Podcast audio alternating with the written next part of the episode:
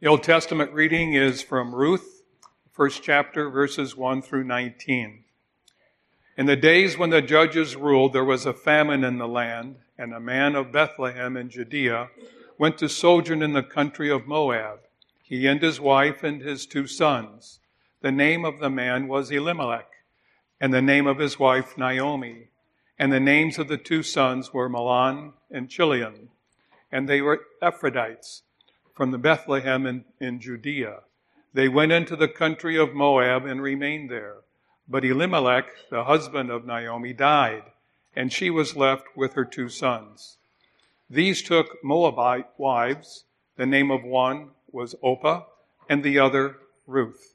They lived there about ten years, and both Mahlon and Chilion died, so that the woman was left without her two sons and her husband.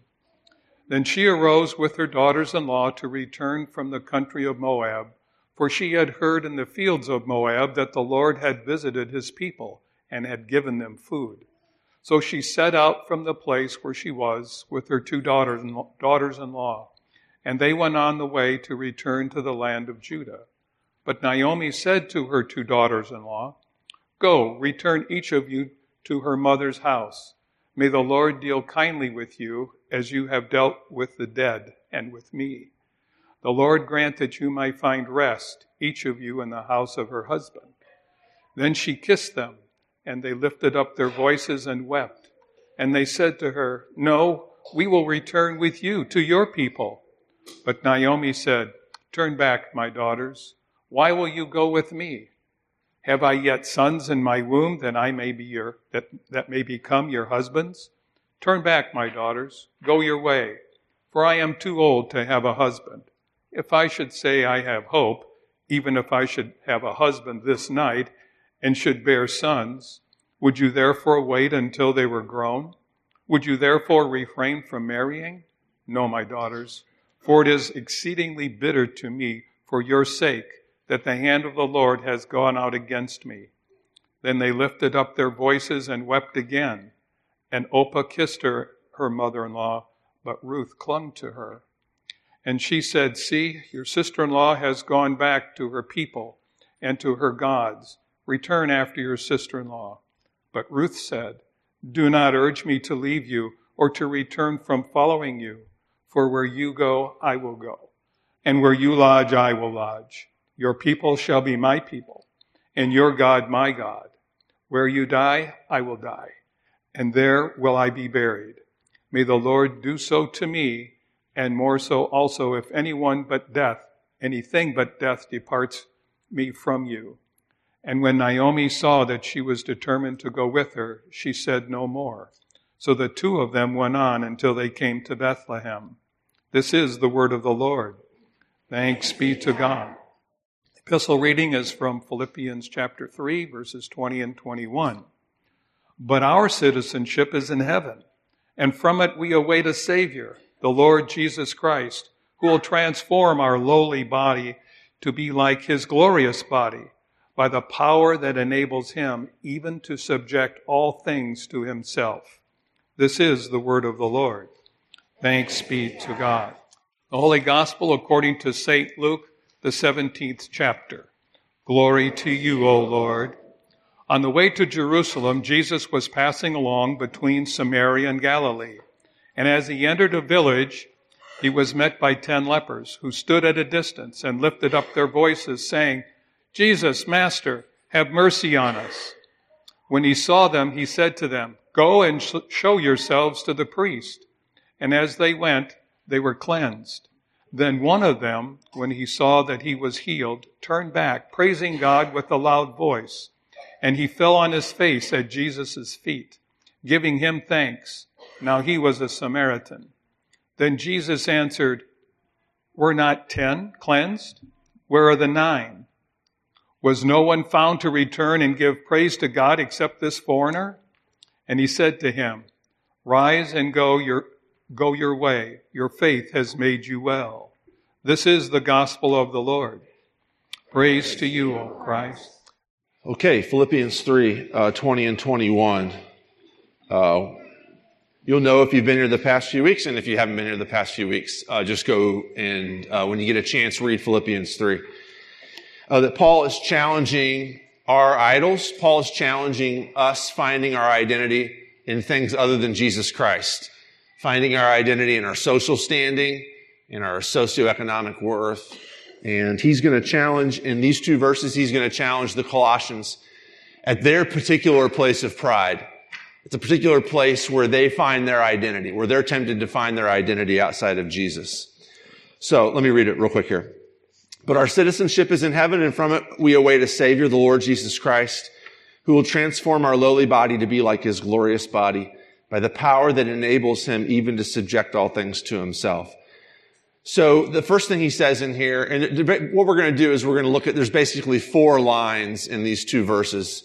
Um, the first one is, but our citizenship is in heaven. And let's kind of just start with that and then walk our way through the rest of the text. The, um, Paul says our citizenship is in heaven. One of the, ch- one of the challenges, do you guys remember this from when we first started talking about Philippians? Uh, the, the city of Philippi, the reason why this is a challenge for the Philippians that he would say our citizenship is in heaven is because the city of Philippi was a colony of Rome. So Philippi is in uh, northern Greece, and unlike almost all the other cities in the Roman Empire outside of Rome itself, the people who lived there weren't citizens of Rome by birth. You could earn your citizenship in Rome. You could buy your citizenship in Rome. If you were a citizen, it meant you were allowed to vote. It meant you were allowed to, you, you were allowed to truly own your own land. Uh, you were allowed to run for public office in elections. Uh, most of the people who lived in the Roman Empire were not Roman citizens. And th- there was a spectrum of rights that you could have leading up to that. You know, st- uh, on one end of the spectrum being slavery, and then on the other end of the spectrum being Roman citizen. You could be somewhere in the middle. You could be a free person. You could have the Roman rights, which was kind of like a poor man's citizenship, had some of the honors of citizenship, but not the whole thing. The people in Philippi, on the other hand, were full blown, even though they lived in Greece, that city was a full blown Roman colony.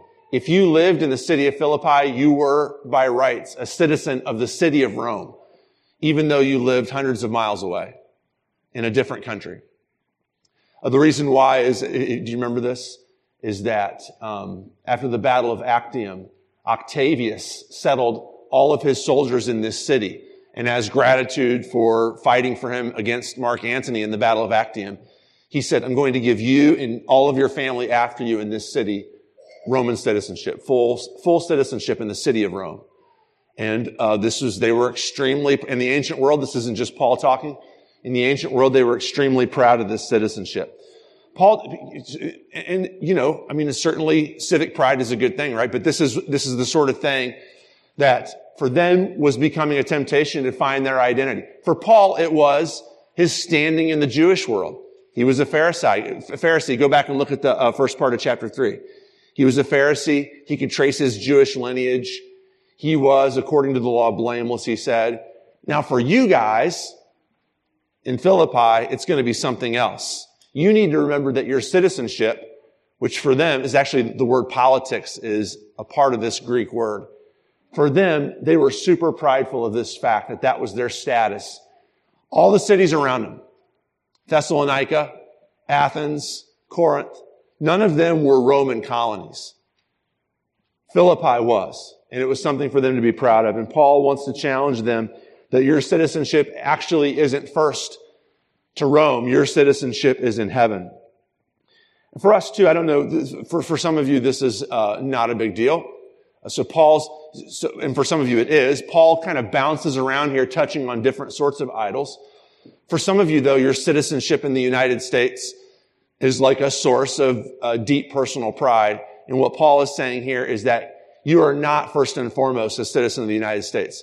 That is not first and foremost your loyalty. Your loyalty first and foremost is to the kingdom of God and Jesus Christ. Paul's going to challenge our political idols here. In fact, if you look farther in, in, in, verse 20 here, there's two words which we just assume are religious words, Savior and Lord. But our citizenship is in heaven and from it we await a Savior, the Lord Jesus Christ. In the first century, those were very political words. In fact, you can find inscriptions all over the Roman Empire which refer to Caesar, Octavius Caesar, in fact, as Savior. And Lord was one of the main titles of the Caesars. The confession that Caesar is Lord, which everybody in the Roman Empire had to confess at least once a year in a temple to Caesar. Starting around Paul's time, even more, uh, uh, even more strict rules about that in the, in the decades following. Everybody had to go to a, a temple built to Caesar. There were two of them in Israel at the time and confess that Caesar is Lord. You had to go in and say Caesar is Lord. When the earliest Christian church confessed that Jesus is Lord, it's not just this sort of religious thing, like Jesus is the creator of the world, Jesus died for my sins, Jesus rose from the dead. That's all true, but because of that, it is a very, very political thing to say. It's saying that I don't believe that Caesar is Lord. Caesar is important. We honor Caesar. But the things that Caesar demands out of us when it comes to worship are not things that we can give him. And so Paul's encouraging us to see our citizenship not to a political entity, not to a country, but first and foremost to Jesus. We do this a lot in the Christian church. And again, this is a generational thing. The younger you are, uh, the less of a, uh, an idol this is for you. You've got your own set of idols. Uh, older Christians are discouraged by you not grappling with this idol. Uh, as a church that I was a member of, uh, where in the lobby in the narthex, uh, there was a banner up every year at Memorial Day and Veterans Day, and the banner said, "You guys have seen stuff like this before. Only two people have ever died for you: Jesus and the American soldier." It's super easy to start to conflate our love of our country with our Christianity as though patriotism is itself a Christian quality.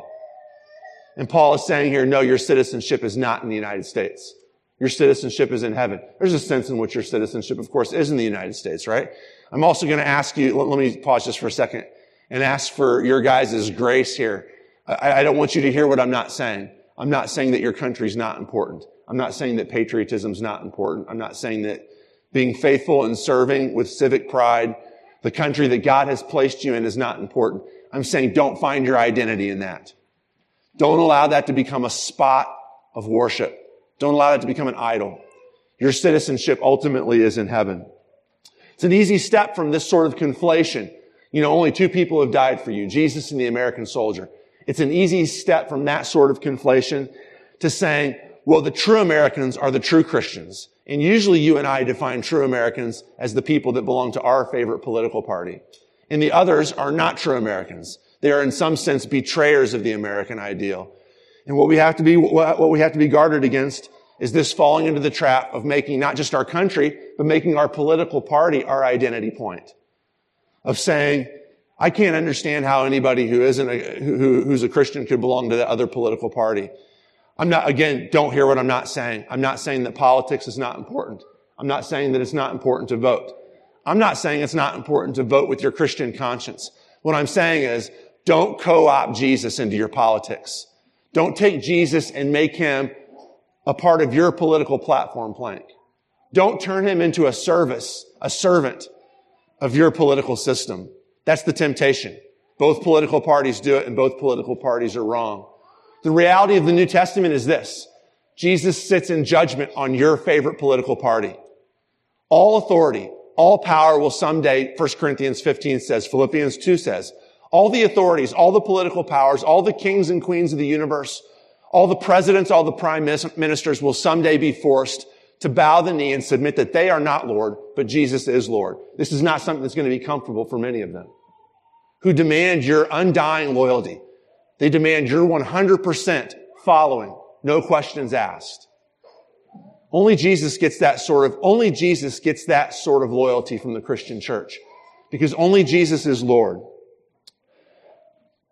The reason why our citizenship is in heaven is because in heaven is this Savior who we are waiting. From it we await a Savior, the Lord Jesus Christ. Now this is, I said to Angela this week, I said, so uh, this is the sermon text for a couple weeks. This actually said this last week. What's a good hymn to sing? What, what's a good hymn for us to sing with this sermon text? Our citizenship is in heaven. And she said, and she was joking around. She said, we should sing "This world is not my home. I'm just a passing through." Does anybody? Do you guys know that song? That was a song that we sang uh, when I was growing up. It's kind of a gospel style song. This world is not my home. I'm just a passing through. Uh, and now I don't remember the words. Something about mansions away beyond the blue. We have hymns like that in our hymn book too. Uh, I'm just a stranger here. This notion that earth is not where you belong. You, your citizenship is in heaven. You are a spiritual creature.